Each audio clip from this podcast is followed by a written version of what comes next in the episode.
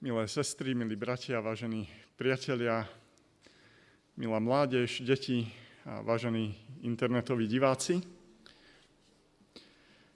Dnes máme nádhernú sobotu. Sobotu, aká býva len raz za štvrť rok. Pamiatku Svetej Večere Pánovej. A ja by som rád sa dnes sústredil na túto knihu. Možno poviete, ale však to robíme každú sobotu. Ale viete, Biblia je kniha, ktorá, ktorá ma naplňa fascináciou. Je to fascinujúca kniha. Keď človek vyrastá vo veriacej rodine, tak prvým, s čím príde do kontaktu, sú biblické príbehy. A to už hneď v sobotnej škôlke, tie krásne biblické príbehy, či už zo starého alebo z nového zákona. A všetky detské Biblie sú postavené na týchto príbehoch. A je to tak preto, lebo príbehy sa ľahko pamätajú. Sú častokrát napínavé a sú aj veľmi poučné. Ja som mal vždy rád biblické príbehy. A jedno, či zo starého alebo z nového zákona. V príbehu sa totiž človek môže stotožniť s hrdinom toho príbehu. Biblické príbehy sú často plné zázrakov. Ale napriek tomu postavy v týchto príbehoch nevyznievajú nereálne. Sú ľudské. Biblia nezamlčiava ich slabosti alebo poklesky. Nie sú to bezchybní superhrdinovia, no napriek tomu ich voláme, že to hrdinovia sú.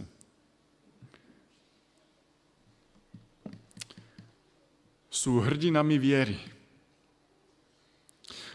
My dnes, okrem onoho výpočtu hrdinov zo Starého zákona, ktorý máme v liste Židom v 11. kapitole, môžeme priradiť aj tých novozákonných hrdinov, akými boli, a ja teraz len naozaj len tak námatkovo, Mária Ježišova matka, Jan Krstiteľ, Apoštol Pavol alebo ďalší Kristovi učeníci.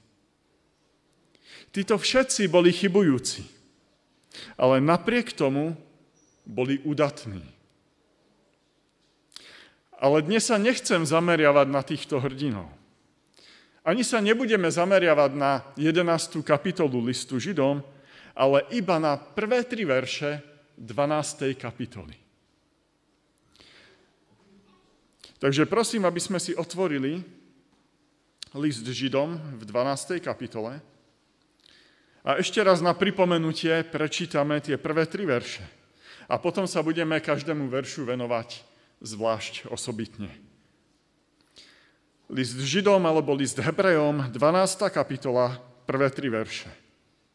Preto aj my, obklopení takým veľkým zástupom svetkov, odhoďme všetku príťaž a hriech, čo nás opantáva a vytrvajme v behu, ktorý máme pred sebou Upierajme zrak na Ježiša, pôvodcu a završovateľa našej viery. Miesto radosti, ktorá sa mu ponúkala, pretrpel muky na kríži. Pohrdol potupou a teraz sedí po pravici Božieho trónu. Myslíte na toho, ktorý zniesol od hriešnikov voči sebe také protirečenie, aby ste neochabovali a neklesali na duchu v boji proti hriechu ste sa ešte nevzopreli až do krvi.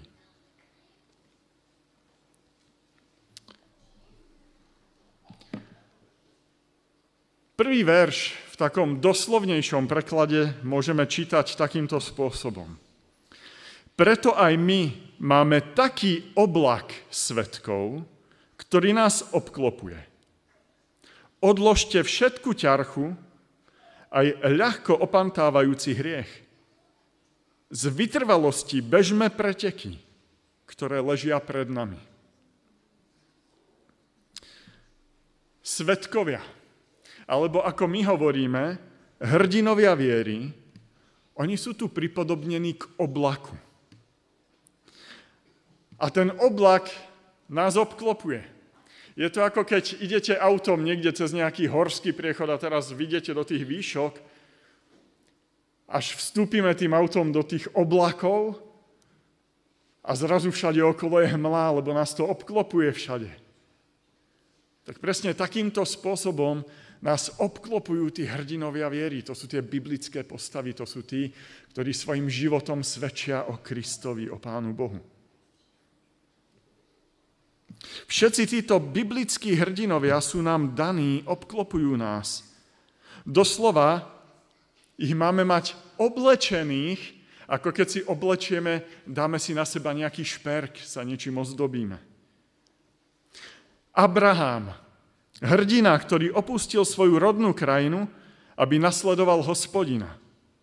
No zároveň ten istý Abraham, ktorý vo svojej slabosti dvakrát obetoval svoju ženu cudziemu kráľovi. Nechal mu ju na pospas. Len preto, aby si zachránil svoj život. Jákob, Izrael, ktorý zápasil s Bohom, otec vyvoleného ľudu, ktorý však neváhal oklamať svojho zostarnutého slepého otca a prelstiť svojho vlastného brata. Samson, najmocnejší muž na svete, ktorý ale v rukách žien bol úplne bezbranný. Dávid, Boží miláčik, predobraz Mesiáša, avšak v slabej chvíli smilník a dokonca vrah. A mohli by sme takto pokračovať ďalej. Toto je oblak svetkov. O čom svedčia? Svedčia o tom, že sa dá žiť bezhriešný, dokonalý život? O tom to nesvedčia ani náhodou. Oni svedčia o tom, že keď padneme do hriechu, Nesmieme sa nechať týmto hriechom definitívne oddeliť od Pána Boha, ktorý jediný je schopný nám odpustiť. Preto písateľ toho listu Židom vyzýva, odhoďte všetku záťaž, odhoďte hriech, ktorý vás tak ľahko opantáva. Je to podobné, ako keď sa idete kúpať do nejakého prírodného jazera a určite ste to zažili, keď ste vliezli do nejakých do nejakého takého miesta, kde sú tie riasy také dlhé. A teraz vás to začne opantávať čade a je to veľmi nepríjemné. A takýto je hriech, ale hriech je ešte horší, lebo on sa veľmi ťažko pustí. Hej? To veľmi ťažké z neho výjsť. Otázka znie, ako môžeme odložiť hriech? Rozhodne nie takým spôsobom, že ho budeme ignorovať, že ho budeme prehliadať. Odhodiť hriech, zbaviť sa záťaže znamená vložiť túto záťaž na niekoho, kto je schopný ju uniesť. Odhodiť hriech znamená vyznať hriech. A vyznať hriech znamená uvedomiť si svoju vinu pred Pánom Bohom, olutovať ju a vrátiť sa k Bohu, a to presne tak, ako sa vrátil marnotratný syn k svojmu otcovi. Ďalšia výzva, ktorá zaznieva z toho verša pre nás je bežte ďalej. Čo to znamená? Aký je to závod? Pre preteky je tu použité grécké slovo agón. Z tohto pojmu je odvodené slovo agónia, ktoré určite dobre poznáte. A keď hovoríme o, ag- o agónii, tak hovoríme častokrát o tom, že niekto zápasí o život. Že niekto prežíva nejakú agóniu. A v skutočnosti to znamená to slovo zápas. Nie je to boj, ale aj preteky. Keď chceme povedať, že niekto zápasí o život, je v poslednej agónii, povieme.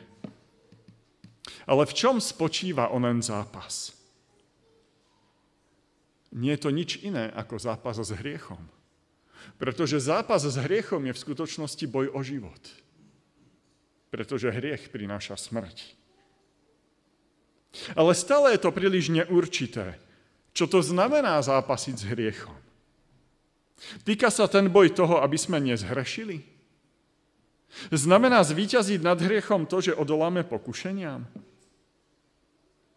V istom zmysle určite áno. Ale ak by to bolo len o tom, tak potom sme všetci stratení, pretože už stokrát, možno tisíckrát predtým sme ten zápas prehrali.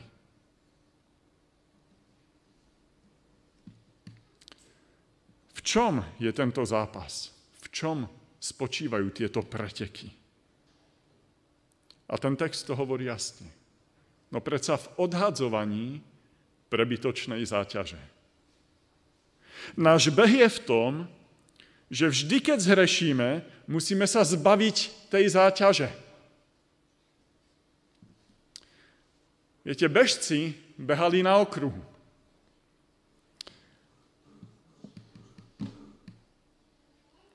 A to znamená, že aby ubehli závod, musia niekoľkokrát prejsť štartovacou pozíciou. A kresťanstvo sa veľmi podobá tomuto behu na okruhu. Vždy, keď si myslíme, že už sme cieli, ocitneme sa na štarte. A znova sa musíme zbaviť záťaže. Znova musíme odhodiť hriech, ktorý nás tak ľahko opantáva. Ak hriech prirovnáme k nášmu pádu a pokánie k postaveniu sa, potom je tento závod, tento boj iba o pádoch a nových štartoch. Preto Pavol hovorí o vytrvalosti. Je to úmorné padať stále znovu a znovu a znovu a znovu hľadať sily k tomu sa postaviť a pokračovať v tom behu ďalej. Je to veľmi ťažké. A častokrát sami vstať nevládzeme. A preto je tu niekto, kto nám pomáha postaviť sa znovu na nohy. Je tu niekto, kto nám odníma to bremeno, ktoré nesieme na našich chrbtoch.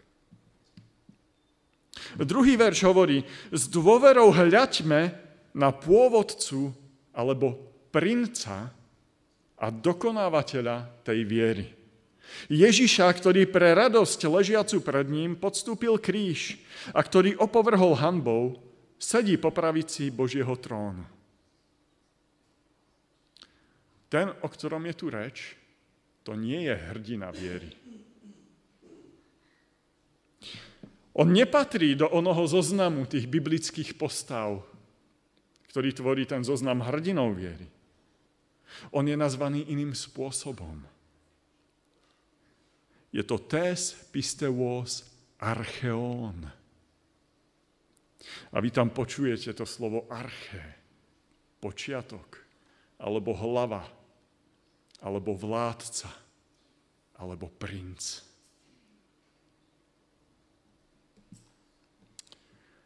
Ak Židom 11. kapitola hovorí o hrdinoch viery, potom Židom 12. kapitola hovorí o princovi tej viery, o vládcovi viery, tej viery pôvodca a dokonávateľ. Ktorej viery? No tej viery, o ktorej svojimi životmi svedčili tí hrdinovia viery z tej 11. kapitoly. Ich viera má totiž pôvod tomto princovi viery, Ježišovi Kristovi.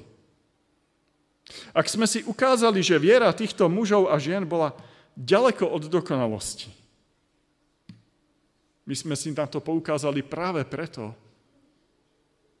že viera princa je absolútne dokonalá. Ježíš, on je pôvodcom, ale aj dokonávateľom tej viery. Všetci hrdinovia viery pri svojich pretekoch padali a vlastne nedobehli do cieľa. Cieľ videli len zďaleka, v očakávaní. Preto nikto z hrdinou viery nie je riešením hriechu. Riešenie hriechu prináša iba princ viery. Ježiš Kristus. Aj v prípade Ježiša používa autor listu Židom terminológiu pretekov. To, čo leží pred Kristom ako princom viery, ako cieľ, je radosť. Pre radosť, ktorá leží pred ním, ktorú má on ako keby na očiach, podstúpil kríž. A kríž nemá nič spoločné s radosťou. Milí bratia a sestry, pamiatka Večere pánovej je v skutočnosti o radosti.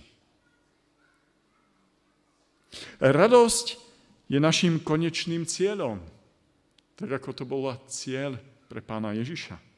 Táto radosť je úplne odlišná od všetkých ostatných radostí, ktoré ponúka tento svet. Je to radosť z väčšného života. Táto radosť bola pre Krista tak cenná, že opovrhol hanbou a podstúpil kríž. A dnes si spomíname práve na túto mimoriadnú udalosť.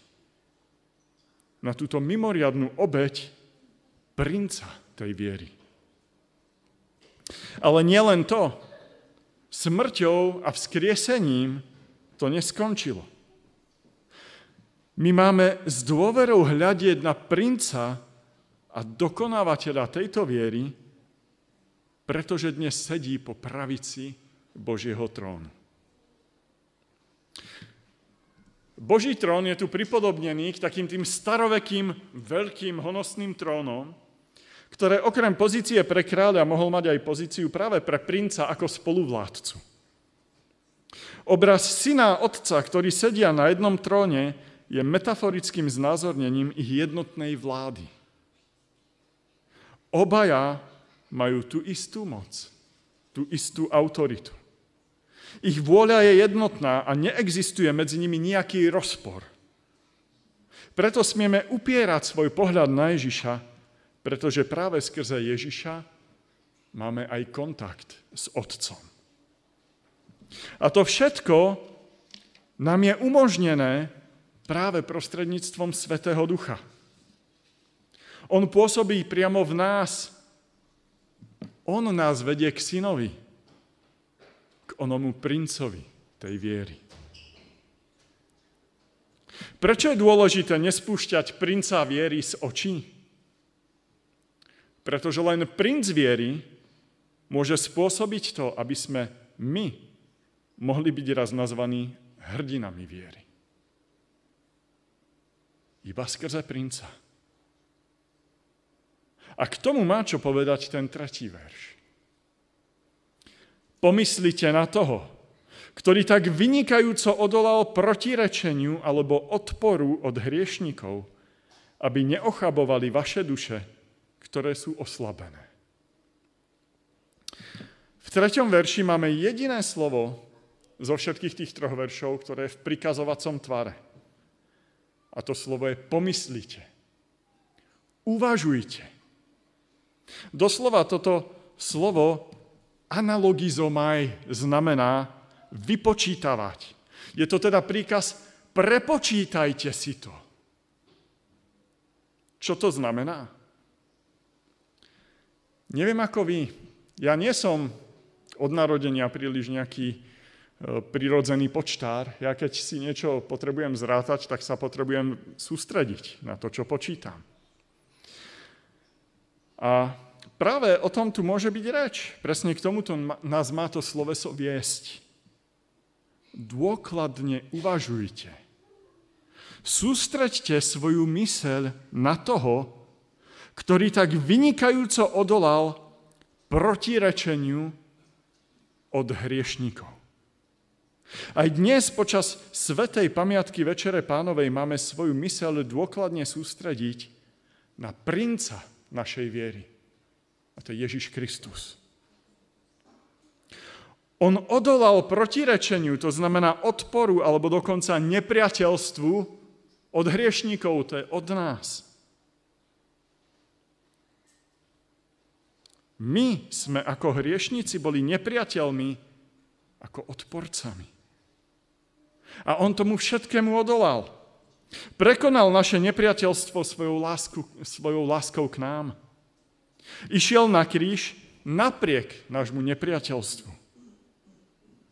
Ježišové slova na kríži Otče, odpustím, lebo nevedia, čo činia, nepatrili iba tým, ktorí ho ukrižovali, ale aj nám, ktorí ho križujeme svojimi hriechmi. Kristus sa na kríži modlil za všetkých hriešnikov na tomto svete. My sme ho pribili. Ja som ho pribil mojimi hriechmi. On ale vynikajúco odolal. Neprestal nás milovať kvôli nášmu nepriateľstvu. A išiel na smrť, aby zachránil tých, ktorí ho ukrižovali. Na toto máme myslieť. Nad týmto dôkladne zauvažovať. Pretože naše duše sú oslabené a ak nebudeme svoju pozornosť sústreďovať na Krista, ochabnú až k smrti. A keď očakávame nejaké súženie na konci dní, ako obstojíme v súžení, keď nevieme obstáť ani v ľahkých časoch? Ak sa nesústredíme na Krista, neobstojíme ani keby sme žili v raji. Neobstojíme.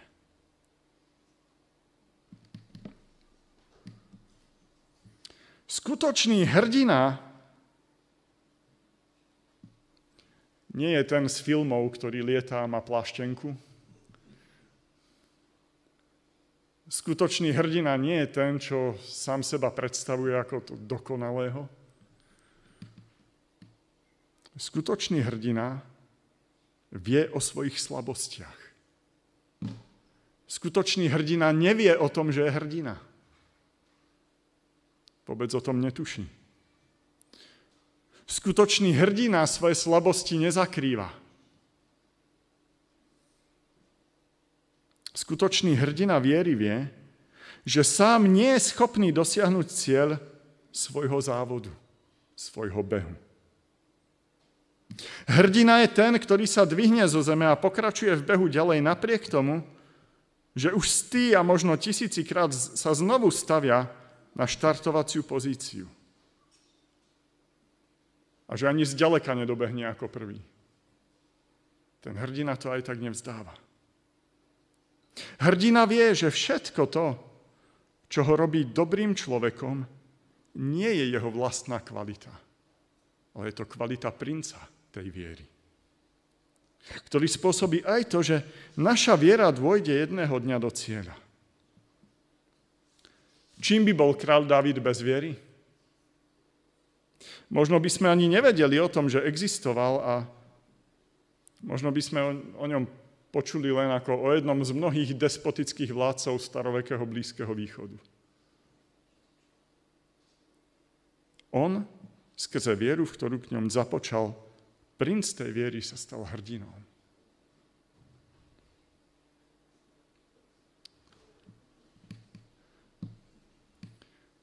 Z Božej milosti som tu s vami už skoro dva roky. Čiastočne sa už poznáme. Chcem vám povedať len jednu vec. Ak ste na mne objavili nejaké dobré vlastnosti, tak vám poviem jedno tajomstvo teraz. To nie som ja.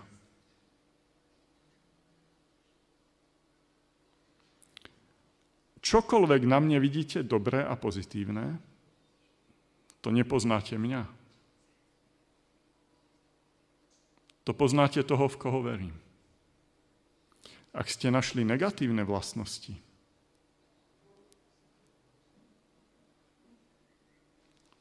veľmi ma teší. To som skutočne ja. Hej, keď som milý, trpezlivý, priateľský. To je on.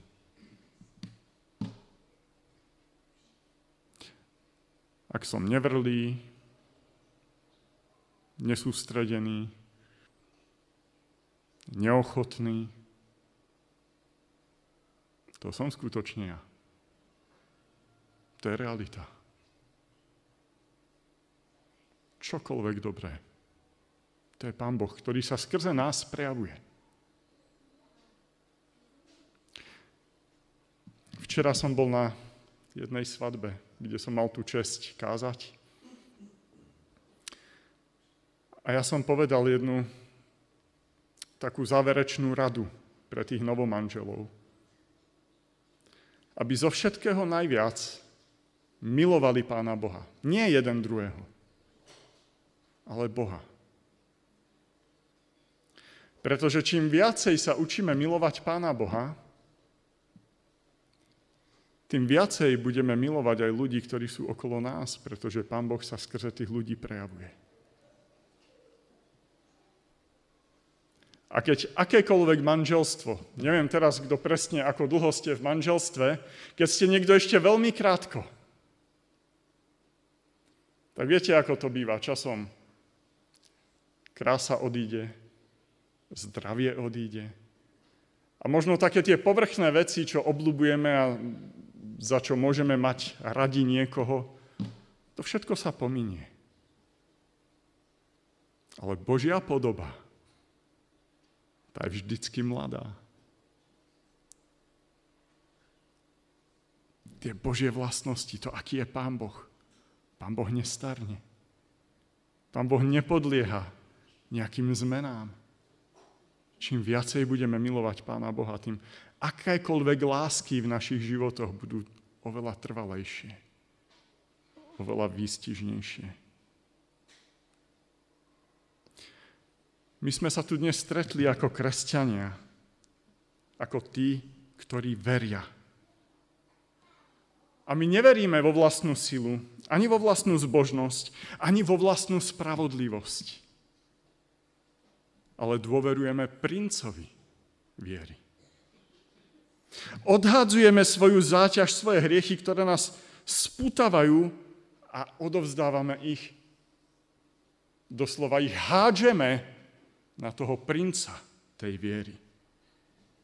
Aby sme mohli pokračovať v behu. On je zdrojom našej vytrvalosti. On je tým, ktorý nás neustále zachraňuje, ktorý nás dvíha zo zeme na naše nohy. Pamätajme na to, keď budeme príjmať chlieb a víno ako symboly Kristovho tela a jeho krvi, ktoré on za nás vydal. Amen.